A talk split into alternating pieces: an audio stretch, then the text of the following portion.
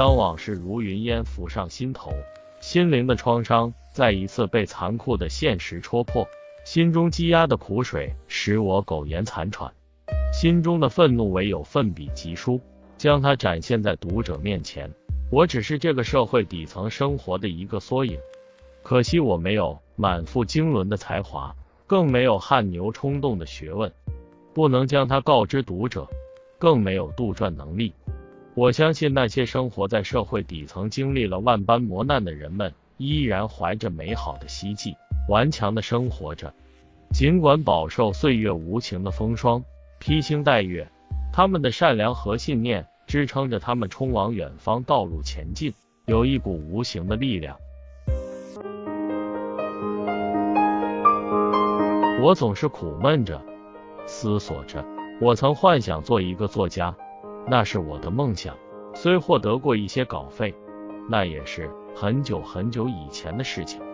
笔尖在纸上沙沙声响，我挥洒着自己的灵感，很久都没有写过一些可读性的文章。我不是一个贪婪的人，然而这个世道相似不允许不是一个贪婪的人存在。近一段时间以来，我总是受到排挤，有的还讥笑我是一个农村电工。其实也没有什么，农村的就农村的，说这话的人也是歪嘴的和尚乱念经，自己缺乏电气安全知识。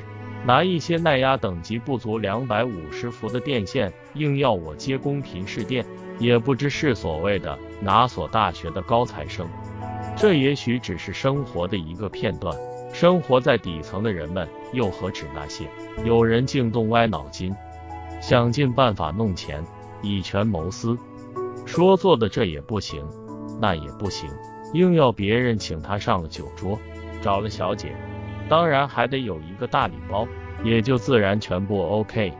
也许这就是世道，大权大贪，小权小捞，平民皆苦，一切如特蕾莎修女所言，人们经常是不讲道理的，没有逻辑的，可以自我为中心的。生活就是这样，每一个生活在社会底层的人，每一天都是在蠕动。为活着而活着，他们早起晚归，去是黎明前黑暗，回家是伸手不见五指。每天坐着挤得水泄不通的公交车上下班，就连上落开门的区域也站满了人。也许已经习惯了所谓的都市生活。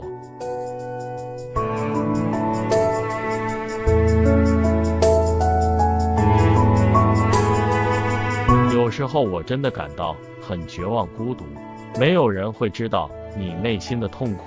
活着就是为早出晚归的，为了生活，为了谋生。工作上的艰辛，有时候一天只睡不到四个小时，正常人很难想象这是什么的工作。在克莱枫丹做事那段时间就是一个实例，因为是大型卖场，局部重新装修，又不得影响其他业态正常经营，因此为了赶工期。压缩施工周期达到极致，晚上要工作直达通宵，作业环境极其恶劣，四周被雨棚布裹得严严实实，像极了行不露足的旧社会裹脚女人，把这三寸金莲藏得密不透风，为的就是不让作业施工的混尘到处流窜。混尘在封闭的空间，没有半点流动。散工之后。所有工人都乌头垢面，黧黑的脸庞，鼻孔的鼻毛染成灰白色，只露出乌黑的眼珠。翌日清晨赶车回来，睡了不到一个上午，下午还得工作，实在累了，在公交车上也能睡着，有好几次坐过站了，有一次还真气，手机忘了静音。在睡眠中不到四个小时，就接了四个电话。晚上工作真是一个闭眼瞎。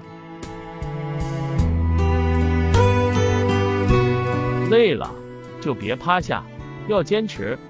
这是我写给自己的一首打油诗。我的笔还不停写道，似乎写不完。痛苦孤寂、忧伤、悲愤总是充斥着太多。孩提时那种无忧无虑的生活再也找不到了。学校大院里我亲手种的那棵树是否还活着？我本风华正茂，却总是多愁善感。理发时，发匠告诉我头顶又添了几缕银丝。有时候我找不到前方的路，回想起幼儿时父亲的教导，那是选自汉乐府的词句。少壮不努力，老大徒伤悲。那时候，我们住在一间很矮的平房里，父亲用粉笔一笔一画的写着那几个字。我还小，不懂其中的真正的含义。现在想来，父亲也是煞费苦心。他还教我写我家的地址，要是人丢了或被人拐走了，就会写出我家的地址，说不定能碰上好心的人，会帮助我找回家。家是温暖的，可是我总把自己排斥在家外。每一次年底回家，我都想自己又长大了一岁，事却还没有成。这些年在城里像是瞎忙乎，从早忙到晚，没个不停。劳筋伤骨，未揽大任，于斯人也。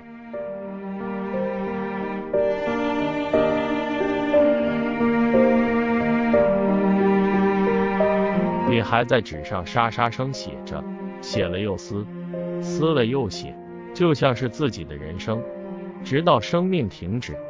不管怎样，活着首要条件不是被现实打败，而是在打败中重生。吃了那么多常人难以忍受的痛苦，生活以痛吻我，我将报之以歌。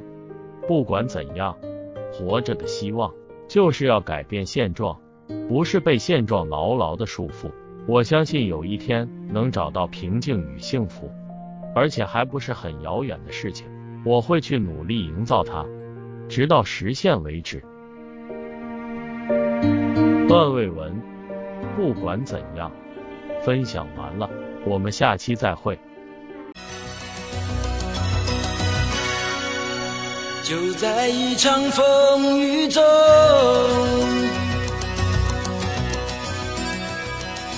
让凌乱的脚步迎着你我各奔西东，没滋味，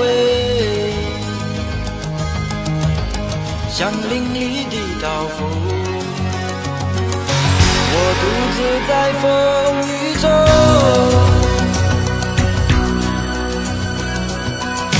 让纷乱的心绪伴我走向茫茫。前程